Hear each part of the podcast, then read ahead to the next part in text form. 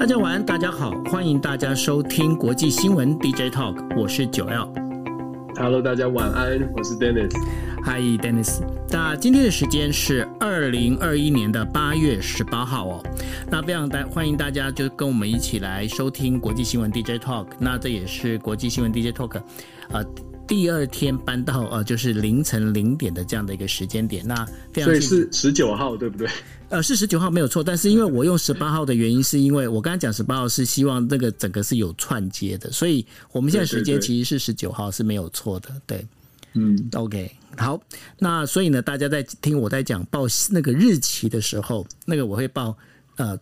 半夜的那个日期，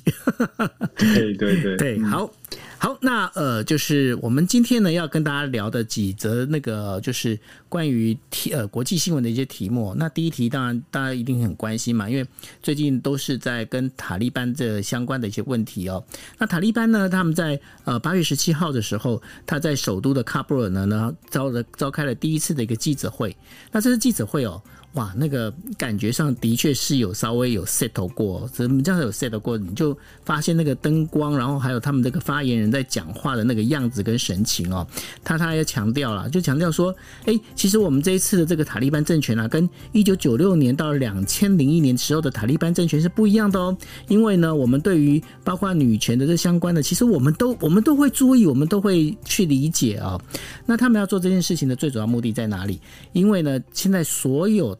海外各国对于就是塔利班最大的一个呃，应该怎么讲？最大的一个不放心的点，其实就是塔利班对于女权上的一个不尊重哦。因为呢，在塔利班的基等于说他们是属于伊斯兰呃伊斯兰的基本教义派里头，对于女权呢，基本上他们就。第一个 女, 女性是不能参政，那女性不能就学哦。那这些相关的这些事情，那包括了连中国哦，中国的那个他们的那个就是呃外交部的赵立坚呐、啊，也都讲，我们目前并没有，这中国目前并没有哦答应就是要承认塔利班政权，我们还在观察当中哦。赵立坚是这样的一个讲，那然后呢，我们如果再看其他的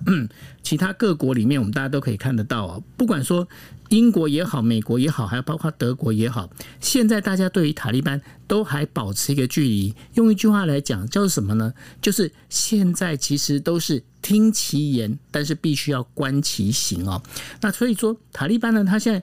也知道，就是说，整个海外各地呢，对于他们的最大的一个悬念，其实在这一边。而且，另外的话，大家如果知道的话，塔利班呢，其实从过去一直到现在啊、哦，根本就从来没有一个稳定的政权过。为什么？这一整块的这个区域里面，它充满了各种不同的呃，跟伊斯兰相关的这些派系，然后呢，他们之间的一个相互的一个摩擦，相互的一个对立哦，其实就是一直没有一个安。安宁的一个日子哦，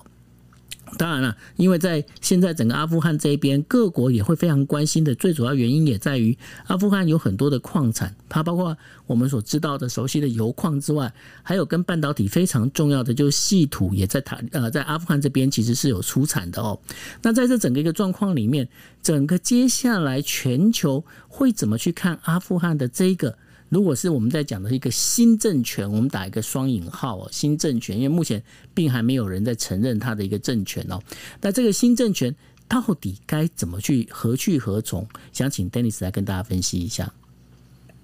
对，现在阿富汗的局势还是呈现一个混沌未明的一个情况哦。所谓的混沌不明，就是因为阿富汗的政权，刚刚九欧用新政权，真的是一个新政权哦。塔利班它本来是一个武，它过去这二十年扮演的是一个武装的组织，武装的组织它当然有一个目标，目标是推翻阿富汗的政府。等到美军真的撤离之后，塔利班找到了这个机会可以重返执政。可是二十年来哦。塔利班自己其实，我们从他最近的一波的这个呃行动，对外尤其是外交上面，过去塔利班二十年前的塔利班其实不搞外交的，就是基本上他们觉得就是我们就是我们就是一个呃封闭的一个社会，我们不需要太太多的对外关系。想想看，北韩大家也是这样的想法。可是现在塔利班他非常清楚，新的政权在二十年后重新回来之后呢，刚刚九欧也有说嘛，在记者会上你可以看到，真的是有有不能说是完全有备而来，但是至少已经采取了一些现代化的一些思维，至少他知道形象上面，哎，马上就先抛出这个记者。会马上就先抛出一个话题，就是所谓的人权、所谓的女权哦，跟过去会会不一样的。放心，当然了，世界要不要放心，要看。听其言观其行，现在全世界都跟他保持一定的距离。有一些分析，有一些评论，我我看到有我听到有一些评论说啊，是不是中国可以就此得利，可以跟塔利塔利班拉近关系，借此呢可以影响中亚？可是其实我相信中方呃中国大陆呢也会非常小心谨慎的来面对跟塔利班之间的关系，因为连俄罗斯到现在都没有公开的去承认塔利班的新政权哦，他都说未未来我们还是会呃我们是有。善的，但是至少呃，到目前为止，我没有看没有看到哪一个国家说，哎、欸，我们就认定塔利班这个政权 OK。那最新的消息呢，传出来是塔利班现在我们说即位好了，或者是得到了这的进入了这个首都哦。那现在看起来他们是全面的掌控了阿富汗。那接下来的问题是如何来执政？因为我们说本来它是一个军事的组织，军事组织很容易，不是不是很容易啊。军事组织里面它的管理的方式。会跟一般的管理整个国家社会会不太一样哦，会非常不一样。所以现在有新的消息指出，塔利班可能要筹组一种委员会，可能是用委员会的 council 的机制，有点像是什么？有点像是像中国共产党这样的一个委员会集体领导的概念，不会是一个超级超级大总统或者超级大领导人。当然，精神领袖还是会有的，可是可能会形成各种的委员会。现在传出来的消息呢，是说现在他们、啊、塔利班也在招兵买马。包括了吸引一些本来在阿富汗至少没有那么排斥塔利班的，还能够跟塔利班对话的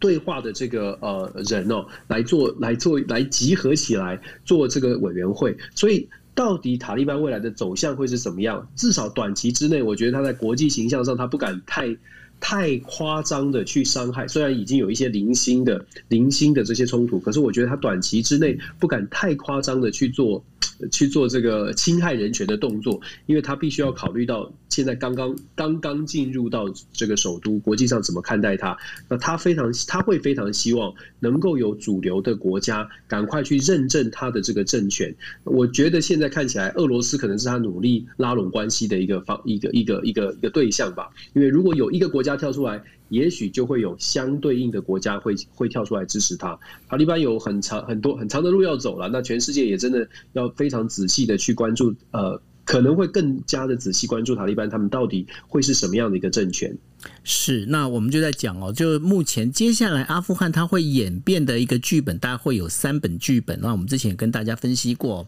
那第一本剧本当然就是说，如果他今天没有办法好好的去安抚那个整个阿富汗国内的这样的整个一个呃，包括治安上的一个稳定，因为呃最近是有传出了哈、哦，就是塔利班他才刚进入那个喀布尔呢，已经传出北部有些组织已经在组织一些民兵哦，那准备要对塔利班要进行反击哦，那所以说。在这相关的这些讯息当中啊，现在目前其实都还是在错综复杂、混沌未明的一个状态。那当然，第一本剧本就会可能是怎么样？可能如果打那个塔利班，他没办法安抚整个国内的一个治安的话，那会不会就是中国跟呃俄罗斯出面来去帮忙、去干涉、去做这件事情呢？现在目前这是第一个很有可能的剧本。那第二个剧本当然就是我们之前也跟大家聊过的，它可能会跟中亚的五个。就是这样的中亚五国这个伊斯兰的国家来做一些合作，那做一些合作加盟，但是当中的话当然是必须走经济的这个角度、哦、但是因为现在整个国际局势里面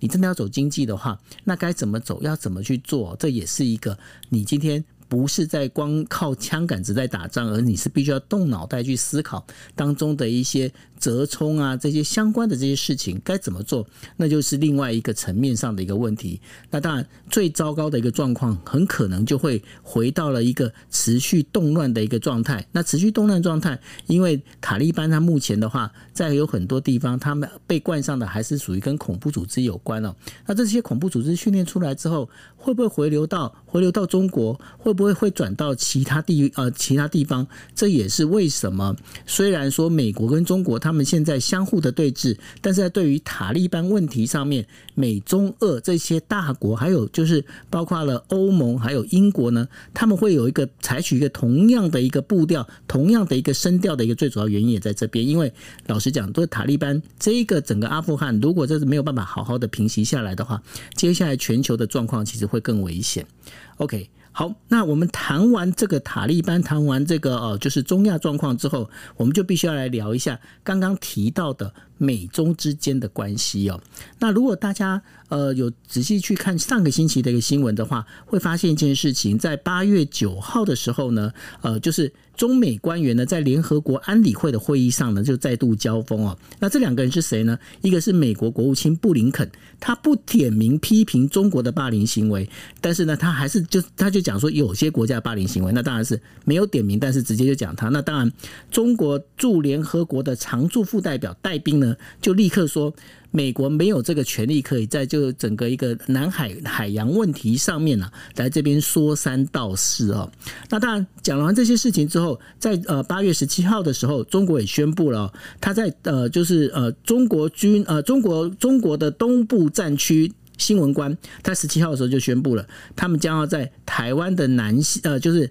呃、西南方还有东南方的那个空域跟海域进行军事演习哦。啊，这军事演习的规模其实也不小哦，包括有潜艇，然后对潜的那个警戒机，还有战斗机。那这当中的话，其实最主要的原因也是因为、呃、美国陆续的批准了这个整个对台军售的相关的这些措施，然后中国所做的另外一套的一个反击措施哦。那对于这整个一个包括从南海一直到台湾海峡这当中的这个整个军事的这个气氛开始又往上拉高的情况之下， Dennis， 这个会造成一些擦枪走火吗？我觉得现在基本上中国中国现在在、呃、西南周边海域进行一些军演哦，确实是回应在现在的呃这个中美之间的紧张局势，尤其是最近，我不知道大家有没有看到新闻，有一些消息是呃有一些美国的国会议员对台湾的支持的力道加强，然后再加上周边的军事演习，看起来也非常的多，就是包括了什么护身军刀、澳澳洲的这个大规模的军演，所以中国做出相对应的回应。基本上就是要也是要秀肌肉啦，我们之前有说过嘛，秀肌肉的目的不是在真正真正要交锋，可是不秀肌肉是不行的，因为不秀肌肉你只如果你站在中国大陆的角色呢，基本上你如果看到现在美国好像透过透过军事演习，透过言辞的交锋，好像是步步进逼，由由中国大陆的立场来说，如果不做出相对应的回应，对内对外他都没有办法交代哦。所以在西南台湾的西南周边，或者是我们说在南中国海的地方，展现他的军事实力，这是可以想象的。那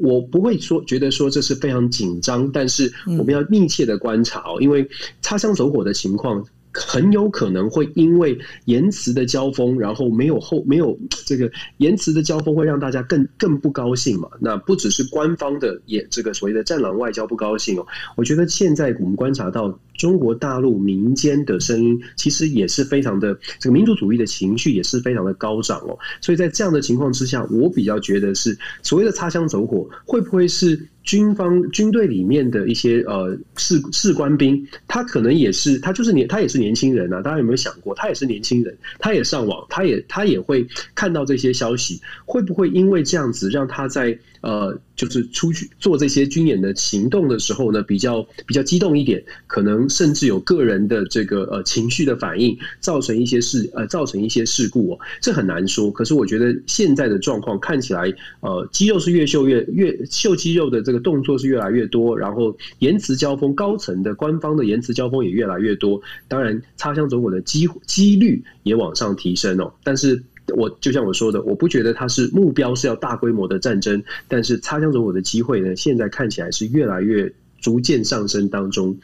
是，但现在包括了就是呃那个。呃，我们刚才提到澳洲，它做也做了同样的一个军演，而且是从呃六月要一直演习到八月哦。他们这样整个，而且结合的就从那个我们在讲的，就是四国联盟、印太的四国联盟里头，然后开始要去扩张，而且这当中已经把法国、德国还有就是印尼都已经印尼都已经拉进来了哦。那在这做这些事情的时候，你认为它这当中的一个对应会有一些对应关系吗？还是就是说，其实这整个南海的未来会变成是一个呃温度升高的一个状呃一个区域呢？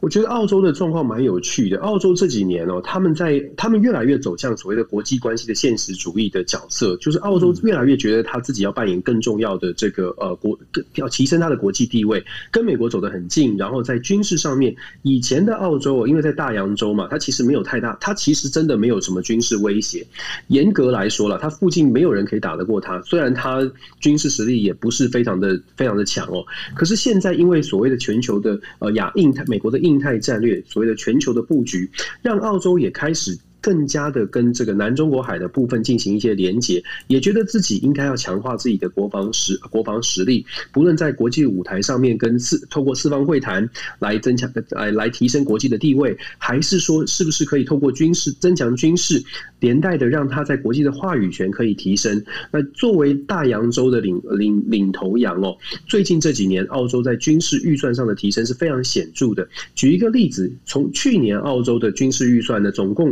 总总共是三百八十七亿澳币，今年提升到四百四十六亿，上涨了百分之十五哦。然后，而且呢，它也占到了 G D P 的超过百分之二点一。这个在澳对澳洲来说，我们刚刚说了，对澳洲来说，它周边的国家根本没有人可以挑战它，所以它上涨的这些军事的行呃预算，以及它准准备要建制更强大的军队，基本上就是因为所谓的印太战略，所谓的这个要外在介入到呃或者是呃南中。中国海的纷争让他觉得紧张。我们在说澳洲，有的时候我们在台湾看到的一些新闻说，哎，澳洲澳洲跟中国的冲突很呃，这个变得更加的激烈，越来越紧张了。然后澳洲呢，可能也会加入美国一起来协防台湾。澳洲它确实很努力的在国在透过军事，包括阿富汗，澳洲都曾经驻军哦。可是我们回到非常现实的部分，就是澳洲的国澳洲的军事的实力到底到什么程度？它可以给台湾或者对于亚太地区可以提出提供怎么样的安全的协助？其实应该是要打一个问号的。为什么我这么说呢？以澳洲的军队的数量来说，澳洲全国全国常备的军军事官兵哦，加起来是五万八千人。澳洲就是我五万八千人哦，我们不是小看这个数字，而是这个数字它确实能够做的事情是非常有限的。然后澳洲的海军呢，呃，虽然做这个军事演习，可是澳洲的全海军的军舰是四十六艘，所以我们说护身军刀的这个军事演习，澳洲可能派出十几艘、二十艘，那已经是它海军大概一半了，是非常大的，对澳洲来说是非常大的演习。可是澳洲的实力也大概就是这样。我们并不是说小看澳洲，而是我们在讲说澳洲。都能够扮演多大的角色，或者在台湾看见说，呃，在整个大洋洲、澳洲、澳洲做着护身军刀，然后好像很、好像、好像实力很强，可是真的很实际的一项一项的来看这样的军事实力，坦白说，台湾的军队的力量远比澳洲来的强哦，这是非常现实的问题。所以我们在有时候解读国际新闻，我在看这个所谓的澳洲的护身军刀的演习也好，或者是澳洲的军队是不是可以来也来帮忙协防台湾。看到这消息的时候，我我都会觉得说，嗯，协防任何国家帮助台湾都很好，任何任何军队来协防都很好，可是要非常谨慎的想一下，就是这个加强的力道是不是真的可以帮助到我们哦。嗯、呃，我觉得有的时候解读不是解释解读上面稍微多理智一点啦，比比较比较好，我会这样觉得。要从呃各种不同的角度来去看这个新闻啦，要不然的话，其实我们很容易就是因为因因呃因噎废食这样的一个状况，其实也不是很好。好，那我们接下来呢，我们再聊一下，就是美国的，就是呃南方哦，就是我们在讲的是南美洲。那南美洲秘鲁呢，就大家如果有记住，在大概是今年的年初左右，六月没有对对，没有，他是在今年年初有出现一件事情，就是他们当时旧的那个外交部长强打、那個哦、对, 对跑去打那个中国疫苗有没有？然后就自己、嗯、自己先打，然后后来搞到整个就是秘鲁这边，后来就整个政权就啪垮了，然后六月就新一个选举出来哦。那选完之后呢，最近秘鲁的外交部长又请辞了，请辞的原因是为什么？因为他因为一个失言哦，他失言讲的事情是说，呃，当时就是认为呢，就是呃，在整个澳呃，就是秘鲁这边有一个发动这个游击战的叛军组织叫做光辉道路哦，他是得到了美国中央情报局，然后才会这样子。那反而这整个就引引起了军方的非常不高兴。那这整个状况里面，秘鲁到现在好像还在持续变动，而且他们面临的好不是只有这单纯的就一个。誓言风波而已，他们秘鲁国内整个遇到的一个问题其实还蛮大的，对吧？对啊，秘鲁如果大家，我不知道大家记不记得，我们好像有讲过秘鲁的选举，秘鲁选举那时候闹得沸沸扬扬的，还记不记得那时候秘鲁两两个候选人其实非常的接近。那另外就是比较保守派的右派是藤森藤森庆子还是藤森什么的，就说秘鲁总统前总统藤森的这个呃女儿，对对，前总统藤森的女儿哦。应该叫藤森惠子是不是？藤森庆子，藤森庆子，对对。然后他在他在两轮的选举之后呢，他输掉一点点。当然他当然当然藤森庆子有抗抗议一阵子，所以稍微的稍微的混乱了一下子哦。就是最后啊，最后这现在的这个呃选赢的总统 Castillo， 他只赢了四万多票，就最后只赢四万多票，在整整个秘鲁的大选当中 ，Castillo 上台之后呢 ，Castillo 是一个有点像政治素人，他是一个非常左派，就是老师哦，左派。的政党就是非常在乎社、呃、这个社会公平正义。那今天发生这个事情，呃，基本上是因为有一部分的原因，也是因为 Castillo 他是一个素人参政，所以他的这个整个内阁的任命，大家说他是拼装车，因为 Castillo 其实没有太多的人脉的资源，尤其在政治当中，他没有太多有经验的人在他的身边。虽然看起来呃意识形态来说，或者是政策的立场来说，他可以找到很多的朋友，可是当他凑足凑集这个呃阁员的时候，其实他真的是把他心中想象的，或者是过去可能人家推荐的，就凑在一起。这次 出, 出纰漏的这个外交部长呢，其实年纪很大，他外交部长是八十五岁的这个外交部长，也 Castillo 是觉得说，哎、欸，他很有经验，他叫贝呃贝哈尔哦，对。Castillo 觉得他很有经验 ，Castillo 觉得，哎、欸，那我们就用可能很久以前曾经做过阁员的，或者曾经有外处理很多事务的政府事务的人来来做这个呃内阁阁员，但是现在就爆发了所谓的失言风波，最主要是因为他讲说这个是这个是美国中情局呃支持，然后然后呃。这个支持台呃，这个被秘鲁内部的这个反抗组织哦，其实 Castillo 就像你说的，就像九欧刚刚分享的，秘鲁国内呢，在 Castillo 上任之后，其实才上任一个多月左右。他上任之后，秘鲁国内呢，本来对他有很高的期待嘛，因为他提出所谓的公平正义社会这些很理想性的议题。问题是秘鲁本身，第一是疫情，第二是经济，这些情况造成秘鲁的这个新政府呢，你要推动所谓的公平正义，达到它的那个理想性，手上根本就没有资源啊，所以在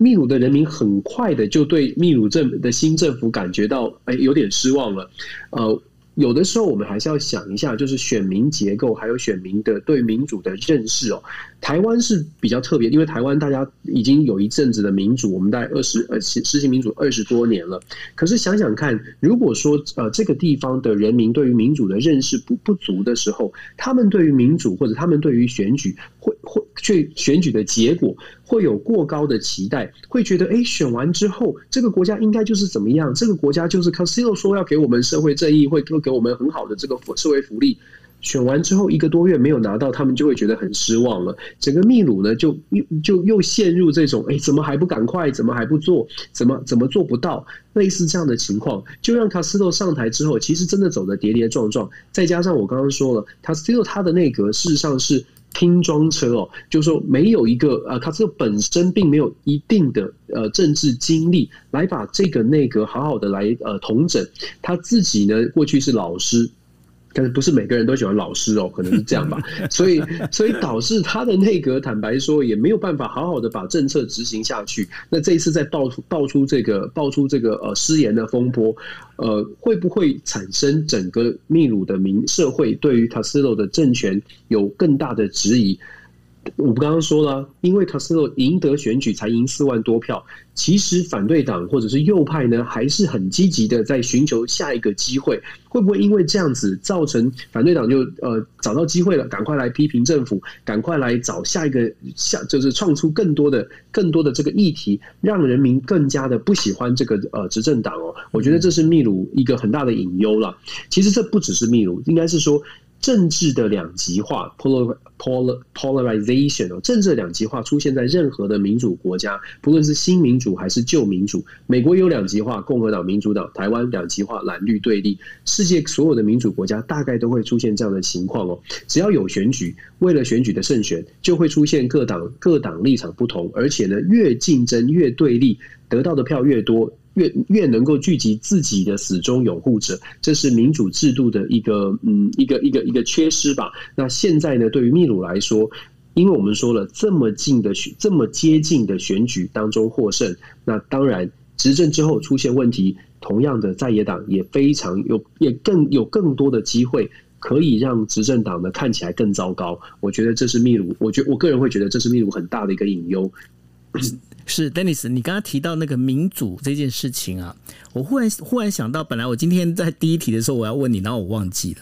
我就要问一个问题哦，就是说，你看哦，这个现在不管说我们在讲说那个美国从阿富汗撤军这件事情，那大家对他有真的是好像没有包了，都是扁。好，那都贬的一个状况里头啊、嗯。那大家如果印象深刻的话，不是那个美国在呃，就是接下来在十二月的时候要办一个民族主义的一个呃，就是高峰会吗？那在这个状况里面、啊，你觉得拜登会不会被打脸啊？拜登会不会被打脸？现在我们看阿富汗的事件已经让各国包括欧洲的国家，欧盟为了阿富汗事件召开昨天开了一个紧急的会议，在会议当中呢，大家不愿意很直白的去呛美国，可是说出来的话基本上已经是告诉大家说，美国你的你的角色我们必须重新来思考。包括华邮、纽约时报其实都都写了非常多，甚至你知道纽约时报它的立场其实是自由派的，可是甚至连纽约时报都都报道了非常多的故事，甚至是找了这个呃曾经参参战阿富汗的这些士兵去挖一些人物的故事，想要诉说的其实有点贴近民主党对于拜登的这个决定的呃这个批评哦。他们批评什么？民主党自己批评拜登什么呢？民主党批评拜登的一点呢，不是撤军这件事，撤军迟早要撤军，大家会觉得撤军是共识。问题是你怎么撤，怎么撤，花的时间，然后怎么样慢慢的 fade out， 而不是直接 withdraw， 就是慢慢的淡出，就是我们像那个特效一样，你要慢慢的淡出，而不是直接的，就是呃就直接跑掉了。所以这是拜登最被被被批判最多的。包括民主党，美国的民主党内有这样的批判，那更不用讲。我们说欧洲的这次的紧急会议当中就有讲到这件事情。我们回到刚刚九欧你问到说，所谓的十二月的这个民主峰会会不会被打脸？我觉得十二月的民主峰会，我们之前就有说了，我觉得十二月的民主峰会对拜登来说，他就是希望可以扭转，就是再希望把大家再找来，重新的讲一次，就是为什么拜登会有这样的政策，然后为什么民主国家应该要集结在一起。问题是，阿富汗现在的状况会让美国这个民主峰会它的正当性或者它的效果呢？我个人会觉得会大打折扣，因为阿富汗的状，而且而且啊，如果阿富汗就是塔利班的政权。真的做出现最不幸的状况，真的开始等到美军或者是外国人全部走光了之后，开始又回到二十年前那种呃非常激进激进式的镇压民众，或者是对女性的不尊重、对人权的不尊重，大这些负面的消息都会加在拜登的决定上，就是会把拜登的决定看让会会让拜登撤军的决定看起来更糟糕。嗯，大家会想说啊，你看。我们就说你要慢慢走，你现在造成的阿富汗的人民受的苦，会真的就会打有点这个这个这个消这样的这样的消息就会打脸拜登了。所以十二月的这个民主峰会啊，拜登有他的期待，可是世界现在怎么看拜登或怎么看美国，我我会觉得呃，大家可能会稍微的更谨慎小心一点。是，好。那这就是嗯，对于那个拜登的十二月的那个民主峰会哦，本来就是自从发啊发生阿富汗这件事情之后，就一直想请教那个 Dennis 的哈。好，那我们接下来呢，我们就来聊到中国哦。那中国呢，他们现在在开一个什么会呢？就是呢，中国人大常务委员会啊，他们在呃就审议一一部法案，叫什么法案？叫做《家庭教育促进法》。那什么叫家庭教育促进法呢？也就是说，他们在希望呢，在这整个家庭教育里面、啊、要把道德啦、啊，然后正常的就是所谓的生活习惯，比方说自己的那个房间自己整理哈，然后还有包括爱党的一些精神，全部要放进去。呃，那在这以前的话，这不是这很正常，这有需要用教育的吗？那就是在十七号的那个呃全国人民代表大会里头啊，他们就已经开始把这个东西进入了第呃就是。第二段的这个等于说二读的这样的一个审查的一个过程哦，那这当中最主要为什么会做这件事情？最主要原因在于呢，因为中国在最近这一段整个一个、呃、改革开放之后啊，出现了很多所谓的留守儿童的一个问题，而这些留守儿童呢，从他长大之后呢，反而会成了就是包括整个一个地区啊，包括社会的上的一个问题出现哦。但是呢，这个部分过去的家长他们都是把这些孩子的这些算是心理养成的这些教育啊，先交给学校了。但是呢，中国共产党他们现在就觉得说，啊，不行，你不能把它就交给学校，他这个孩子的这个教育行为啊，你应该要来由就是自己的爸爸妈妈这边来做一个教育跟管理哦。那所以呢，就把这东西明文化、立法化规定起来哦。那对于中国在做这件事情，连这么细的东西都要做规定，你觉得中国未来的小朋友会怎么样？会怎么样啊？想法就会比较一致一点吧。我觉得家庭教育法就是你会看到比较微管理啊、哦，中国大陆现在比较微管理，当然它有很多的层次啊。微管理现在推动推动人大他们在推的所所谓的家庭教育法改成家庭教育促进法，更进一步的呢，希望不只是我们之前说的中国打击打击所谓的补教业嘛。讲得很漂亮啊，就是说，呃，就是说补教呢可能会呃双减政策，会让减少负担啦，然后然后减少这个让这个补教业者不能不能盈利，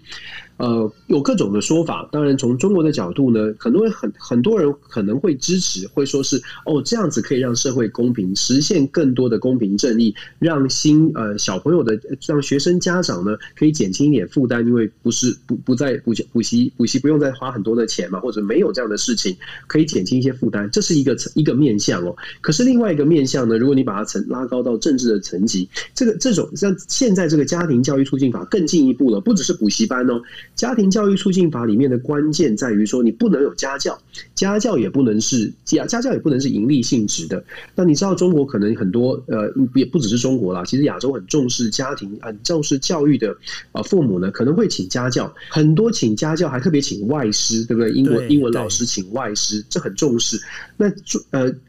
这个亚洲文化很很强调教育，大家会有什么去 I V 力要上长春的某小，我的小孩要教育啊，英文。可是英文教育它背后某种程度也成也也变成变成有机会接触到更多跟外国事务相关的消息、讯息，甚至课程课纲。在中国大陆或者在亚洲国家，很多的补教业者是不是都强调我们是美国美式教育、美国课纲跟美国接轨？偏偏这就是中国可能不想看见的事情。对于中国来说，为什么要美国课纲？美国课纲不可能，他们会担心说，所谓的美式教育不会只是语言上，还有文化，还有历史，都可能会影响到中国的幼苗。当然，我们就说从什么角度看哦？从中国政府的角度就会说，那你那你你你让我知道这么多世界历史，你的世历史观跟我的不一样。那我如果开放所谓的美式教育，会不会我的中国的小孩就会呃看到不一样的世界，或者是有完全不一样的想法？为了这样的事情呢，我们说有各种面向哦。这种面向就会说，嗯，中国大陆现在做做的事情，从从打击补教业者到现在家教也不行，某种程度就是在避免，如果补教业或者是家教传递了很多西方的讯息、西方的文化，不见得是推动什么民主政治哦。纯粹是谈到西方的西方的文化、西方的语言价值观，都会对下一代有影响，所以现在要把这个部分也切断掉。我说，其实这样的新闻呢，有真的有很多的面向。我们刚刚说的，支持的有支持的说法，反对有反对的说法，也可以从经济面来讨论。那为什么我们把呃，我觉得 D J Talk 我们希望把这个新闻呈现出来，而且尽可能的讲不同的角角度，就是希望朋友们大家都可以一起来思考，思考一下每一个角度是不是都有一定的逻辑的基础，如果有的话，那大概就可以理解为什么有些人的立场会跟我们不一样。有些人会觉得，哎、欸，你你觉得这件事情不对，你觉得这个事情中国管太多，可是为什么有些人觉得好像有道理？立场不同而已，大家可以互相讨论。那我觉得把这样的事情呢跟大家分享。站在台湾，或者是站在我们可能呃可能比较开放的社会，会觉得为什么会管这么多？真的会觉得很好奇，怎么会管到这么多？那可是如果站在中国的角度，你站在政权必须维系的角度，我们不是说不是说对错，站在政权必须维系的角度，他把这种对外国的连结，想要把它截断掉，是不是呃也是巩固政权的一种方式呢？也是不是也某种程度也是有道理的。我所谓的有道理，没有不设是非对错，就是有道理是说为什么他会做出这样的决定。我常常觉得大家就是在看新闻，然后讲到有道理，就觉得哎，这所以所以所以这是对的喽。不是啊，有道理是说我们理解为什么会有这样的行为，那判断做做出价值判断，那是每一个人都有自己的心理一把尺，每个人有不同的价值观，仅此而已。对，这个就让我想到了，我记得很久很久很久以前哦，那个 Apple 有一有一个电视广告，那就有一个人呢就跑，那然后跑进一个工厂，我如果印象没记错的话，那那工厂里头他还做的是一那个就是一个一个的那种机器机器人哦，就这样做出来。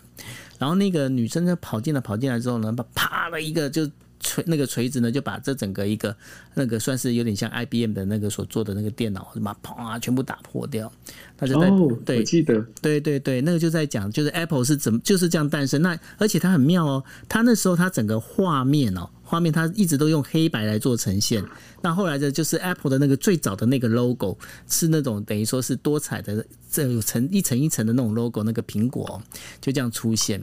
那这就是我觉得说，就是刚刚Dennis 在讲的那有道理，因为你想想看嘛，那那打破之后，自己我们现在可以看，你现在手上有有多少人他，他你还是用的是呃 P C 的一个系统啊，那然后很多人他们是觉得说，哎、欸，的确啦，那个 Apple 系统真的非常好用，但是有很多人他们还是会觉得说，其实呢 P C 的系统才是真正的有道理。那至于是什么样才是真正的有道理，我觉得就看每个人怎么去诠释它哦。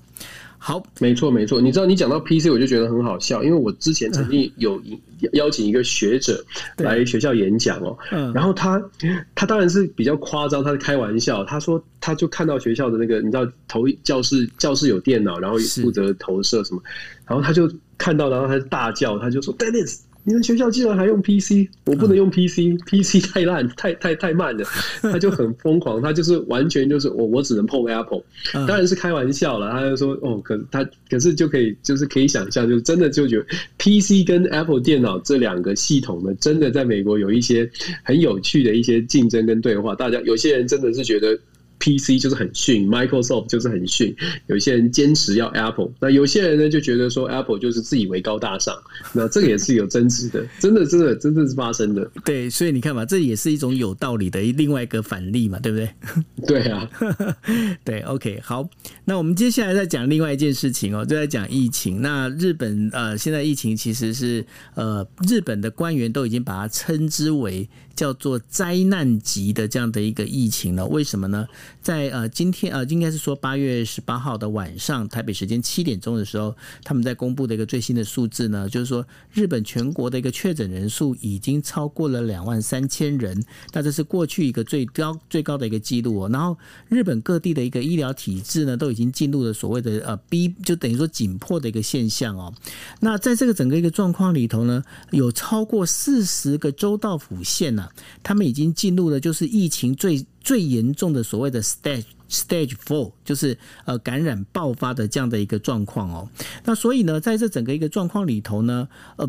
变成是日本就觉得说哇，这现在怎么办呢？那呃，应该是这么讲哦，就是说我最我今天在看那个 N H K 的那个一个新的一个专题报道里头啊，他就在提到，就是这个 Delta 病毒非常的恐怖，怎么样恐怖呢？他就举例，就是说有一个呃妇女啊，就是她本身应该是怀孕的妈妈，那因为她怀孕之后呢，那怀孕了，那然后呢，她就很害怕，所以说她不敢吃外食，然后她不敢搭就是搭外面的那个交通工具。那结果呢？她还是感染，为什么感染？因为呢，她老公呢在外面工作，然后回来的时候还是把，因为感染确诊之后呢，还是把这个病毒带了进来哦，那使得她。换成这个妈妈，也就是变成也确诊。那确诊之后呢，整个一个他们就很担心。那担心的最快的方式就是把小孩子用等于说剖腹产的方式呢，先把小孩生出来，然后呢，把这个小孩跟妈妈呢就把它整个分开来去做一个、呃、相互，等于说这些呃包括疗养啊，还有要进保温室啊这些相关的一个事情。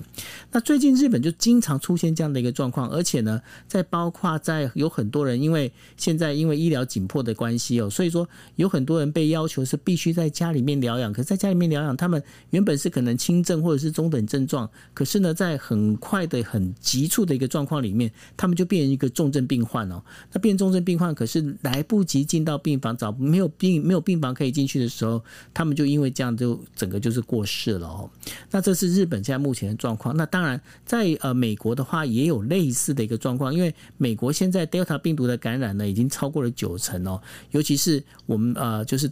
Dennis 那个德州里面的那个州长啊，那个不不愿意不愿就是宣布大家不可以戴口罩的州长、啊，他好像也是确诊了哦。那在这整个一个状况里面，现在呃美国尤其是在开学之后啊，对这个防疫的事情有没有什么新的一些策略呢？然后包括州长的话，他应该会把他的那个不要戴口罩令这个东西，会不会把它去掉呢？我觉得他就很坚持啊，真的，我觉得我们看听到这个消息都是。你你知道昨天昨天晚上刚好我在我我我参加这个这个一个 promotion 就是开学了，然后升升升等的人都被邀请参加一个晚宴哦。那当然这个晚宴人很多，就大家都不戴口罩，只有我们几个人戴口罩。然后我们在讲到有人在就在讲到州长州长的这个这个确诊的消息，呃，有蛮蛮多蛮多这个教授的同事哦，就这个反应是大笑的。我就想说哇，这个好像不应该笑，但是真的你可以。这个反应你就会知道说谁是谁是哪一边的，这也是很有趣的一个观察。不过我想讲的是说，像美国真的把这个疫情变成一个政治问题了。很多的美国人呢，他不，他没有，他他真的没有觉得 COVID 是一个呃严重的疾病，然后觉得说这呃 COVID 的疫情或者 COVID 对人的影响。呃，是有限的，为什么要把它搞得这么严重？我的很多学生，我们讲了好多次，昨天开学了。呃，还是学生不戴口罩，然后学生觉得、嗯、这就是感冒，就顶多就是感冒，没有什么大不了啊。所以在美国，你可以看到很很显著的这个政党立场跟你对 COVID 态度的差异是非常明显的。那我这样讲呢，基本上大家就可以想象，如果说你是德州州长，然后你知道你的州里面大部分的人都跟你一样，觉得不用戴口罩，疫情可以控制，然后呃，病情就算得病了也不会有怎么样。昨天我们晚上就在说，如果说他们大家会觉得说，这个州长得到 COVID 不不见得是好事，有可能更糟。为什么呢？因为州长会得到完整的医疗照顾，所以他会好起来。大部分人觉得他会好起来，再加上他有打已经打了两剂的疫苗了，所以重症的可能性不大。在这样的情况之下，是不是他就会说，哦，放心。我得了，我好了，没问题，大家都可以。我是年纪五六十，我都可以，大家都可以。反而会跳出来变成一个正面表述说，都不要不要担心了 ，COVID 没有那么可怕。然后让更多人不戴口罩，甚至不打疫苗。我觉得这个是挺挺可怕的事情，因为这只会这只会加深呃对对于 COVID 呃至少从我们的角度啦，会加加加。加呃，加深对 COVID 的误解，就是这个严重性的误解。所以我们看到州长确诊哦，呃，很多人会觉得不意外，然后也很担心这个后果会不是想象的。呃，他自己确诊了，所以要变得比较小心。相反的，他自己确诊了，痊愈了，变成他会宣传说，真的没什么大不了。你看美国人真的很特别吧？没有啊，这之前川普不就干了同样的事情了吗？对啊，对啊，共和党很特别，对啊，非常特别啊。然后呢，呃，对啊，这就是以上呢是我们今天跟大家分享的五则的这个国际新闻哦。然后刚刚呢，其实那个 Dennis 有在丢一个那个讯息给我，然后我们就发现我们国际新闻 D J Talk 呢今天的人数是呃有史以来最少的。对对对，那然后后来我发现呢，其实这个好像是真的跟这个什么，跟那个 Clubhouse 上面的那个呃有 bug 应该有关系，因为哈，我刚才我在从 reload 那个这个整个一个它的那个程式的时候啊，不能 reload， 对，它现在是 un unable to roll。然后一直就 please try again， 我已经 try 了非常多的 again， 没错，对啊，然后就看不出来到底是怎么一回事吼。嗯，而且我太也，我已经开始了，我太还特别跑进来说，哎、欸，你今天不用不用讲吗？因为没有开房。我说啊，为什么没有？我们已经开始在讲了。像他就他的手机就没有收到开房的通知，而且找不到我们的房，所以我觉得这应该是一个 bug 吧。对，这应该是个 bug， 因为呃，大家如果知道的话，因为前两天前两天的话 ，Clubhouse 它其实是有呃，等于说有在重新更新它的一个就是 app， 那然后我发现这个更新上好像有点问题，不过呢没有关系哦。就是大家如果说哎刚好没有找到房间，或者是、呃、嗯可能你就是因为比较有第二天有一些事情你没办法那么晚听我们的这个节目的话，我们也非常欢迎哦，你们就可以来去呃，包括我跟 Dennis 的那个哦、呃，就是我们的那个粉丝页哦。那我们到我们的粉丝页里头的话，我们都会把每一每一次我们在讲完之后，我们会把这个所谓的音档呢，把它做成 podcast。那做 podcast 之后呢，会上传。那上传之后呢，会在我们各自的粉丝页上面